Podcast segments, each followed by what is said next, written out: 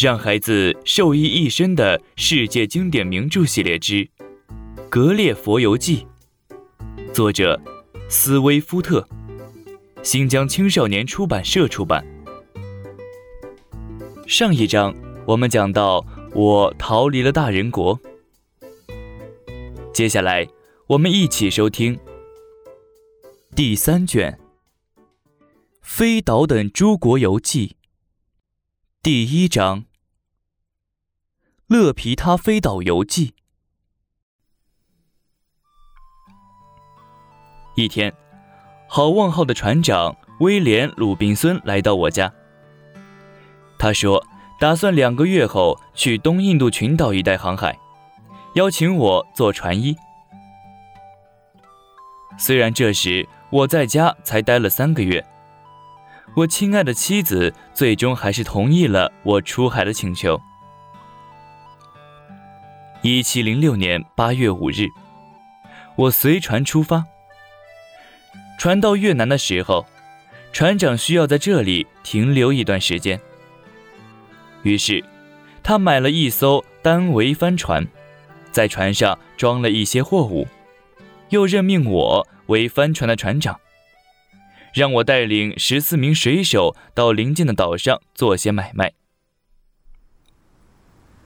我们航行还不到三天，海上就起了大风暴。我们的船在海中飘来飘去。到第十天的时候，又遭到了两只海盗船的追赶。海盗们爬上船，把我们捆绑起来。开始搜刮船上的财物，其中有个人用荷兰语把我们咒骂一通，发誓要把我们捆起来扔进海里。我用荷兰语向他求情，他勃然大怒，把威胁的话说了一遍，转身又和他的伙伴慷慨激昂地说了半天。我猜测他们说的是日本话。一位日本船长指挥较大的那艘海盗船，他用荷兰语跟我交谈了几句，告诉我我们不会死。我的水手被平分到了两艘船上，我则被独自放到一艘独木舟上。独木舟上只有桨、帆和几天的食物。幸运的是，这位船长没有让海盗搜我的身。离开海盗船很远后，我掏出袖珍望远镜，看到东南方有几座岛屿。我花了三个小时才到那里。岛上全是岩石，我捡到不少鸟蛋，又点燃石楠草和干海藻，将鸟蛋烤熟。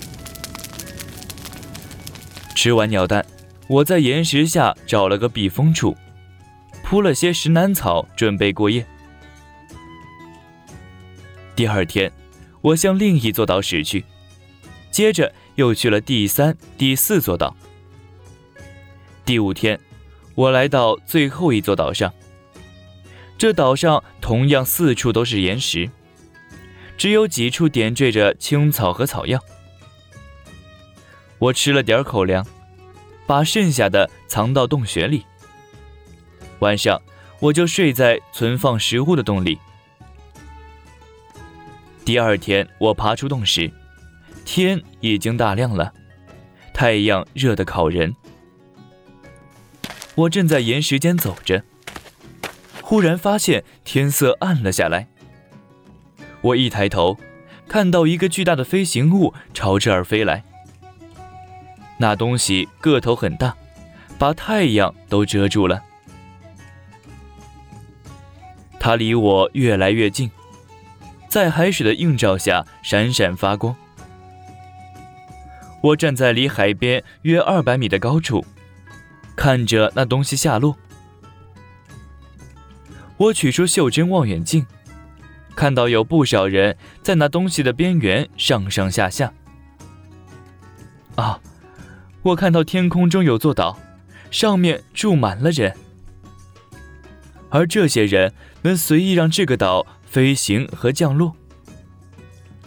没多久，那岛离我更近了。我看到它的边缘是一层层走廊，每隔一段距离就有楼梯。最下面一层走廊上有人在钓鱼，另一些人在观看。我向岛上的人挥动便帽和手帕。当他离我更近时，我拼命的喊叫。我看到岛上有人在用手指我。然后有四五个人急匆匆的沿着楼梯跑去顶部，大概是向领导请示去了。不到半小时，那岛朝我飞来，从最下面一层的走廊里放下一根链子来，链子末端有一个座位，我坐上去，他们用滑轮车把我拉了上去。我一上岛就被人围住了。离我最近的人地位最高，他们的外形、服装和面貌很古怪，头不是偏右就是偏左，眼睛一直内翻，一直瞪天，外衣上装饰着太阳、月亮、星星，还有提琴、长笛、竖琴、六弦琴以及我在欧洲没见过的各种乐器的图形。四处都有仆人拿着短棍，短棍一端绑着一个气囊，气囊里装着干豌豆或小石子。他们不时用气囊拍打他们身边的人的嘴巴和耳朵，提醒他们说话和听话。他们被叫做拍手。有人领着我沿楼梯往岛的顶部爬去。到王宫里去见国王。国王坐在宝座上，高官显贵侍立两旁。王座前的大桌子上放满了天球仪、地球仪和各种数学仪器。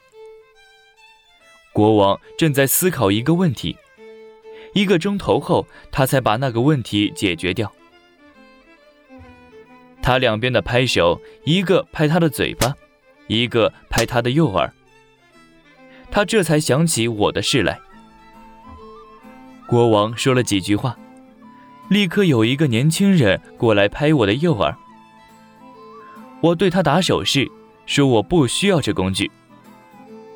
后来，国王和朝中的人似乎因此都很鄙视我的智力。国王命人把我带到宫内的一间房子里。派仆人给我送晚饭，还派了四位贵人陪我吃饭。菜共有三道。第一道是三角形的羊肩、菱形的牛肉和圆形布丁。第二道是两只捆成小提琴形状的鸭子，一些像长笛和双簧管的香肠和布丁。第三道是像竖琴的小牛胸肉。仆人们把面包切成圆锥形、圆柱形、平行四边形等几何图形。用餐时，我问几个贵人这几样东西用他们的语言怎么说。他们很热情地回答了我的提问。饭后，国王又派了一个人来，那人也带着拍手，他带来了笔墨纸张。和三四本书，打手势说他奉命教我学习语言。我把单词一竖排一竖排的记在纸上。老师又让我的仆人做转身、鞠躬、坐下、起立、走路等动作，帮我学习简短的句子。他还把一本书上的太阳、月亮、星星、黄道。热带、南北极圈的图形指给我看，告诉我各种几何图形和乐器的名称。我将所有的单词及译文全用字母顺序排列起来。几天以后，我凭着记忆力已经掌握了不少他们的语言，同时我也知道了这个飞岛的名字是勒皮他。并深入研究了它的含义。照顾我的人见我的衣服破了，就吩咐裁缝给我做衣服。他们先用四分仪量我的身高，再用尺子和圆规量我全身的长、宽、厚和整个轮廓，然后一一记录。六天后，衣服送了过来，可因为裁缝计算时弄错了一个数字，衣服做的根本不成样子。因为没衣服穿，身体又不舒服，我就在家多待了几天。这倒使我的词汇量又大大增加了。第二次进宫时，我不但能听懂国王的许多话。也能回答他几句了。国王下令让飞岛向东北偏东方向运行，停到拉格多上空的垂直位置上。拉格多是王国的首都，坐落在坚实的大地上。我们在空中航行了四天半，在第二天的上午十一点，国王和贵族大臣们预备好乐器。连续演奏了三个小时，震得我头都晕了。在前往拉格多的途中，国王下令让飞岛在几个城镇和乡村的上空停留了一下，以便百姓们递交请愿书。当我来到了勒皮他飞岛之后，又会发生什么有趣的故事呢？我们下一章。继续讲述。